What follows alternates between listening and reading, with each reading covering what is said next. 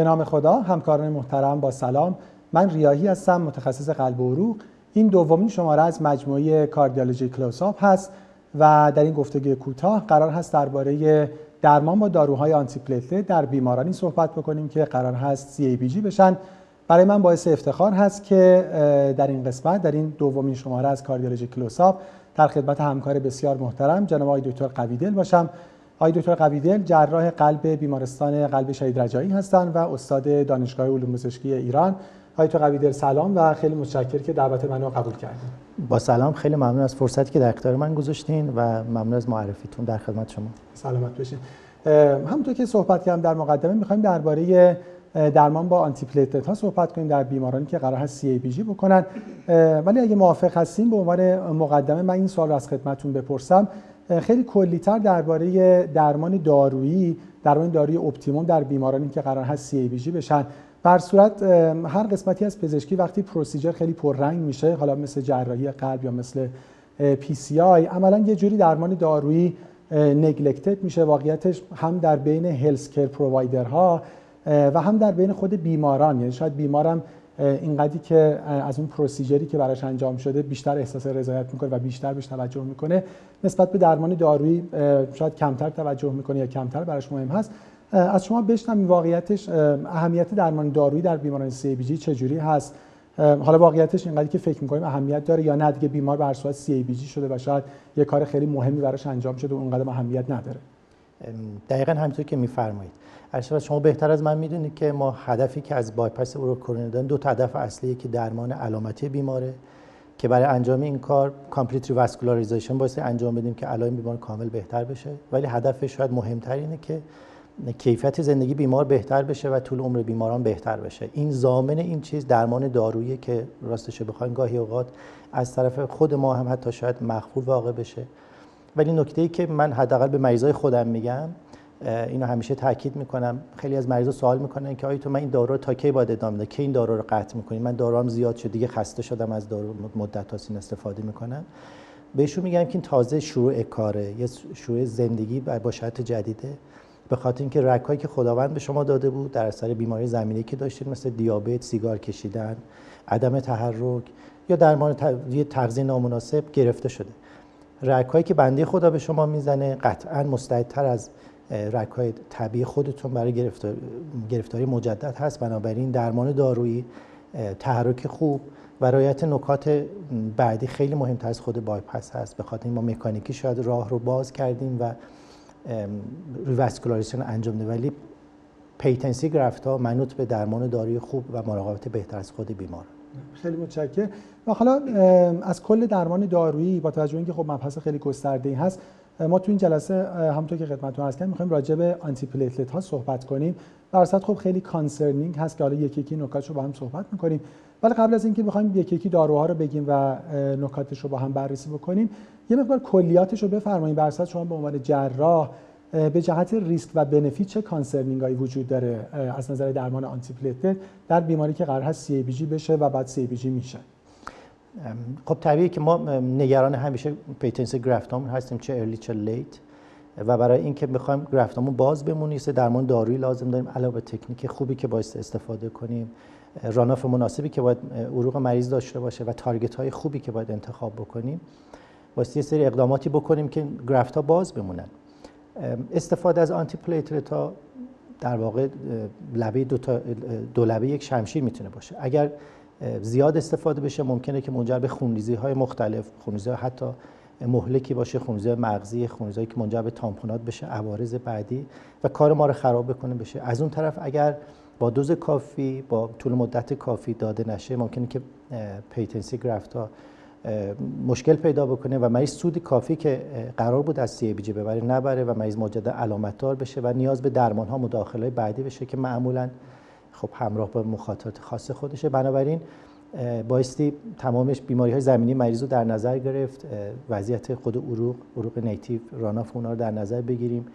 شرایطی که بیمار می‌تونه داروها رو تحمل بکنه و بهترین option رو انتخاب بکنیم از طول زمانی هم بعد کافی بایستی با مریض توجیه بشه صحبت بکنیم که اهمیت کار رو بدونن که بتونیم یک بایپس موفق داشته باشیم طولانی مدت به درد مریض بخوره. خیلی ممنون. و با این مقدمه مستقیما وارد داروی اول بشیم یعنی آسپرین و با pre-op شروع بکنیم. برصد بیمارانی که قرار CABG بشن همشون بیماران coronary artery disease هستن. حالا حداقل در بیشتر موارد حالا به غیر از بعضی موارد خیلی نادر. اینا بیمارانی هستن که بالاخره atherosclerosis دارن تنگی داشتن و قرار CABG بشن و طبیعتا دارن آسپرین مصرف می‌کنن. سوال اول این که آیا حالا با این concerning bleeding ی که فرمودین آیا آسپرین قبل از جراحی باید قطع بشه و اگه باید قبل از جراحی قطع شه کی باید hold بشه؟ راستش چندین سال پیش زمانی که مثلا من رزیدنت اینا بودم همیشه صحبت بود که برای مریض های elective بهتره که آسپرین حداقل پنج روز قبل از عمل elective قطع بشه. ولی مطالعات بعدی که اومد تجربات بیشتری که اومد نشون داد که ادامه آسپرین mortality بیماران بعد از عمل رو کمتر می‌کنه و اگه قرار بشه که آسپرین قبل از عمل قطع بشه شاید post bleeding ما یه مقدار کمتر بکنه re-exploration شاید یه ذره کمتر بکنه. ولی اهمیت اون به اندازه افزایش ریسک mortality نبود. بنابراین الان به هیچ مریضی توصیه نمی کنیم که آسپرینشون رو قطع بکنه. تا روز عمل ادامه میدیم و سعی می‌کنیم بعد از عمل هم بلافاصله آسپرین رو براشون شروع کنیم چون واقعا mortality رو کمتر. درست. یعنی بیمار CAD حالا چه stable ischemic heart disease باشه چه acute coronary syndrome باشه و داره آسپرین دریافت می‌کنه آسپرینش رو تا شب قبل از عمل می‌تونیم ادامه بدیم ولی نیاز به hold کردن نداره. بله. کوتاه فرمودیم ولی حالا باز یه خرده دقیق تر و وقتی بیمار جراحی میشه خب برصد خونریزی داشته و الان درین داره آسپرین کی میشه دوباره ادامه داد؟ با این توضیح مهم که به هر صورت این تصمیم جراح هست. یعنی جراحی که قرار بیمار ببره اتاق عمل و بعد از اتاق عمل میاره بیرون و از وضعیت بیمار اطلاع داره. آسپرین کی میشه سیف بعد از جراحی مجددا شروع کرد؟ نه ما دوست داریم که آسپرین رو در اولین فرصت شروع بکنیم. توصیه هایی که کتاب های ما انجام میدن مطالعاتی که شده میگن مریض اگه حتی NG tube داره یک ساعت بعد از عمل آسپرین رو اول load بکنین و 6 ساعت بعد از اونم مجددا دوز بعدی رو بدین و daily بدین. تا ما از اون طرف هم یه مقدار نگران خونریزی بعد از عمل هستیم. بعضی مریض های ما قبلا کلوپیدوگرل هم گرفتن. مریض هایی که با ACS مراجعه کردن معمولا load شده این دارو. برای ما از خونریزی های بعد از عمل میترسیم خونریزی بعد از عمل علاوه بر این که نیاز به re-exploration بیشتر می‌کنه خودش mortality رو به صورت یه independent factor برای mortality post-op هست. برای یه مقدار این رو بایستی سبک سنگین بکنیم. اگر مریضی bleeding tendency زیادی نداره سابقه بیماری مهمی نداره و ما نگران خیلی خونریزی نیستیم و سر عمل خودمون می‌دونیم که hemostasis کافی تونستیم برقرار کنیم بلافاصله بعد از عمل آسپرین رو شروع می‌کنیم و بعد از اونم ادامه میدیم. تا بعضی مریضا هستن که سر عمل خودمون میگیم اصطلاحا میگیم که مریض خیسه یعنی اختلال انقادی داره. الزاما فقط پلاکت نیست. به خاطر اینکه خود عوارض پمپ علاوه بر اینکه تخریب پلاکت ایجاد می‌کنه مقدار دایلوشن هم می‌تونه فاکتورهای انقادی رو کمتر بکنه و ما اختلال انقادی بعد از عمل جراحی بسیار شایع هست. خیلی وقتا این به نفع ماست به خاطر اینکه گرفتامون رو باز نگه میداره باعث میشه که دریچه ها راحت تر کارن ترومبوز نکنه. ولی یه مقدار بایستی آدم محتاط باشه تو مریض که bleeding tendency زیاد دارن و سر عمل می‌دونیم که hemostasis کافی ایجاد نکردن. و اگر مریض چند ساعت بعد از عمل درناژ زیادی نداشته باشه ما ترجیحمونه که در همون ساعت های اول آسپرین شروع حالا بله همونجوری که گفتم خب تصمیم جراح هست و بالاخره در این مواردی ممکنه که مشکلاتی به جهت bleeding وجود داشته باشه. ولی چیزی که فرمودین تقریبا به صورت روتین عمده بیماران همون روز براشون safe هست بله. که بخواد مجدد آسپرین شروع بشه. برای جای دوزش بفرمایید چون برصد تو evidence یه خرده controversy وجود داره. حالا guideline های فعلی مثلا 80 تا 325 رو اجازه میدن. شاید یه خرده قدیمی‌تر دوزای بالاتر رو به صورت دیوایدد می‌دادن. ما الان می‌بینیم جراحی مثلا 325 میدن. بعضی موقع بیمار داره 80 می‌گیره. راجع به دوزش توصیه چی هست بعد از CABG یه مقدار با reference های جراحی شاید با reference ها guideline های داخلی یا اون چیزی که شایع تر هست یه مقدار متفاوت. کتاب های ما از همون چند سال چندین سال قبل تاکید می‌کنه که اگر مریض مشکلی نداره مشکلی از نظر دریافت آسپرین با دوز بالا نداره آسپرین 325 برای مریض شروع بشه مخصوصا وقتی که monotherapy قراره بشه. و این رو اگر مریض تحمل می‌کنه 6 تا 12 ماه حداقل ادامه پیدا بکنه. ولی خب guideline ها شما بهتر می‌دونید و خیلی از reference های دیگه بین 75 تا 100 یا 80 که ما دم دست داریم اونها رو کفایت کافی می‌دونن و توصیه می‌کنن که همین کافیه. ولی نظر شخصی خود من اینه وقتی برای مریض هایی که قراره که فقط آسپرین داده بشه توصیه میده که اگه مریض مشکل نداره و تحمل می‌کنه آسپرین 325 حداقل برای 6 ماه ادامه بده. درست. حداقل برای 6 ماه. حداقل باشه تو monotherapy همونجوری که فرمودین خب فکر می‌کنم اگه موافق هستین یه خرده همه نگران resistance به آسپرین هستن. و شاید مثلا ترجیح میدن با دوز بالاتر. ولی همین چون واقعیتش یه موقعی هم دوست داره که practice افراد expert و سنترای بزرگو بدونه. چون خب guideline بالاخره این بازه رو اجازه میده. ولی توصیه شما این هست که اگه حالا بیمار مشکلی به جهت اینکه high risk برای bleeding خیلی نباشه نداشته باشه می‌تونه 325 بگیره و حدود 6 ماه. و بعد دوباره لودوز 80 و دیگه تا پایان. تا بله. اگه اجازه بدیم وارد دسته دوم بشیم یعنی P2Y12 اینهیبیتورها. و قبل از عملش رو الان صحبت نکنیم به جهت اینکه خب اون یه خود داستانش مفصل هست بیمارانی که حالا استنتد بودن و حالا قرار سی ای بی جی بشن قاعدتا تعدادشون خیلی زیاد هم نیست. اونجا یه خود سخت بحث بریش تراپیش و عملا شاید تو این فرصتی کوتاهی که ما داریم نشه در صحبت کرد. بریم برای dual antiplatelet therapy بعد از جراحی. و بفرمایید چون این practice ها رو ما خیلی متفاوت می‌بینیم. عملا چه بیمارانی بعد از CABG نیاز به dual antiplatelet therapy دارن یا شما توصیه می‌کنید که DAPT دریافت کنن؟ اجازه بدین تقسیم کنیم. دو, دو دسته از بیماران بیمارانی که با stable angina مراجعه می‌کنن قراره که یه CABG elective براشون انجام بشه. اینا در واقع لزومی نداره که حتما DAPT استفاده بکنن. و کلاس دو B هست تو guideline های اخیری که وجود داره. تا برای مریض هایی که runoff های خوبی ندارن diffuse disease دارن مریض هایی که EF پایینی دارن و چند تا graft بیشتر نتونستیم بزنیم و فکر می‌کنیم که یه دونه graft وریدی هم هم برای اینا مهمه و نتونستیم همه رو graft شریانی بذاریم اینا رو انتخاب می‌کنه برای DAPT به شرطی که مشکلی نداشته باشه و راحت بتونن تحمل بکنن.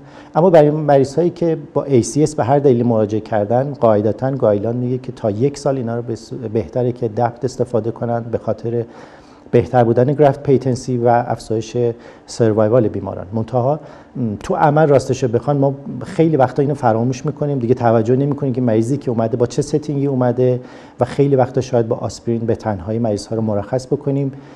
شاید practice مون رو یه مقدار تو این زمینه بایستی خیلی مطابق بکنیم با guideline ها و evidence ی که الان وجود داره.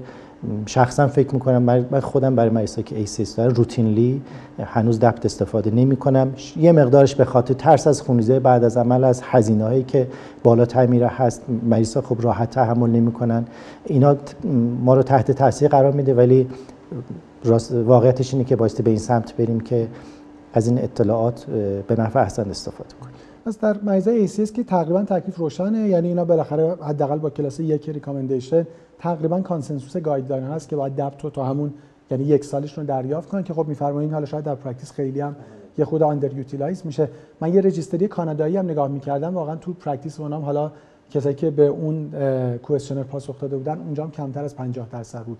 مریضایی که ACS بودن و بعد یه سال دریافت می‌کردن و عملا DAPT نگرفته بودن. اما مریضایی که ACS نیستن یعنی stable ischemic heart disease حالا فرمودین که یه soft recommendation داره یعنی کلاس 2 B سوالم اینه که اینجا اینکه مریض on pump باشه یا off pump باشه آیا روی تصمیم شما تأثیری داره یا نداره؟ خیلی واقعا روی این نکته خیلی مطالعات زیادی واقعا randomize وجود نداره. ولی تو off pump به خاطر اینکه سیستم انعقادی فعال میشه و دیگه فیبرینولیز نداریم shear stress نداریم پلاکت ها خراب نمیشن oxygenator ی در کار نیست. اینا یه مقدار احتمال ترومبوز graft ها میگن بالاتر هست ولی میگن مطالعات خیلی randomize وجود نداره که مقایسه کنین دوتا رو. بنابراین ما بعد از off pump ترجیح میدیم که هپارین یا dual antiplatelet بیشتری استفاده کنیم از شو اینا که مقدار patency graft ها رو بالا ببره. منتها خب الان off pump درصد کمی از مریض ها رو شامل میشه. بنابراین این درصد کم در یه کار روزمره شاید قاطی اونا میشه و خیلی اینها رو جدا نمی کنیم ولی یه مقدار تمایل به استفاده از DAPT و مریض های off pump بیشتر هست. و به عنوان سوال آخر فقط تکرار سوالمه این که فرمودین در heart disease حداقل روتین شما نیست با توجه به اون soft recommendation و عملا چه بیمارانی رو نهایتا میریم به سمت اینکه DAPT بگیرن در non ACS؟ بهتری کسایی که runoff ی خوبی ندارن عروق باریک باریکی دارن diffuse disease هستن یا endarterectomy محدودی کردیم اینا رو DAPT استفاده کنیم که graft تان بهتر باز که می‌تونم بپرسم این چه درصدی از بیماران شما هست در non ACS؟ والا روز به روز به خاطر PCI زیادی که انجام میشه خب بیشتره. نه شاید. بیماران stented و ACS نه بیمارانی که stable ischemic heart disease بودن و الان شما CABG می‌کنید. سی چل درصد مریضان واقعا لازمه که این کارو بکنید دریافت خیلی متشکر به عنوان نکته پایانی فقط برای اینکه با همون مطلبی که شروع کردیم تمام بکنیم و اهمیت optimal medical therapy مجله ACC توی یکی دو شماره اخیرش مطالعه خیلی جالبی رو منتشر کرد. و عملا arm CABG دو مطالعه خیلی بزرگ SYNTAX و EXCEL رو با هم مقایسه کرد. یه مطالعه مبدا سال 2005 و یه مطالعه مبدا سال 2010 و outcome سه ساله مریضای CABG رو تو اینها با هم مقایسه کرد. خب انتظارم می‌رفت به صورت significant بهتر شده بود. یعنی outcome سه ساله شون primary outcome شون از 20 درصد به 14 درصد کاهش پیدا کرده بود. طبیعتا بخش زیادیش به خاطر بهبود تکنیک ها هست. ولی یه sub آنالیز خیلی خوبی که انجام شده بود این که در مطالعه دوم یعنی در مطالعه EXCEL بیماران guideline directed medical therapy خیلی بهتری گرفته بودن. و این نتیجه گیری کرده بودن که اهمیت درمان دارویی چقدر زیاد هست در بیمارانی که یه procedure خیلی مهمی مثل سی بی براشون انجام میشه. اگه شما نکته پایانی دارین بفرمایید نه خیلی ممنون. متشکرم. امیدوارم که هممون توجه بهتر و بیشتری بکنیم تو این زمینه.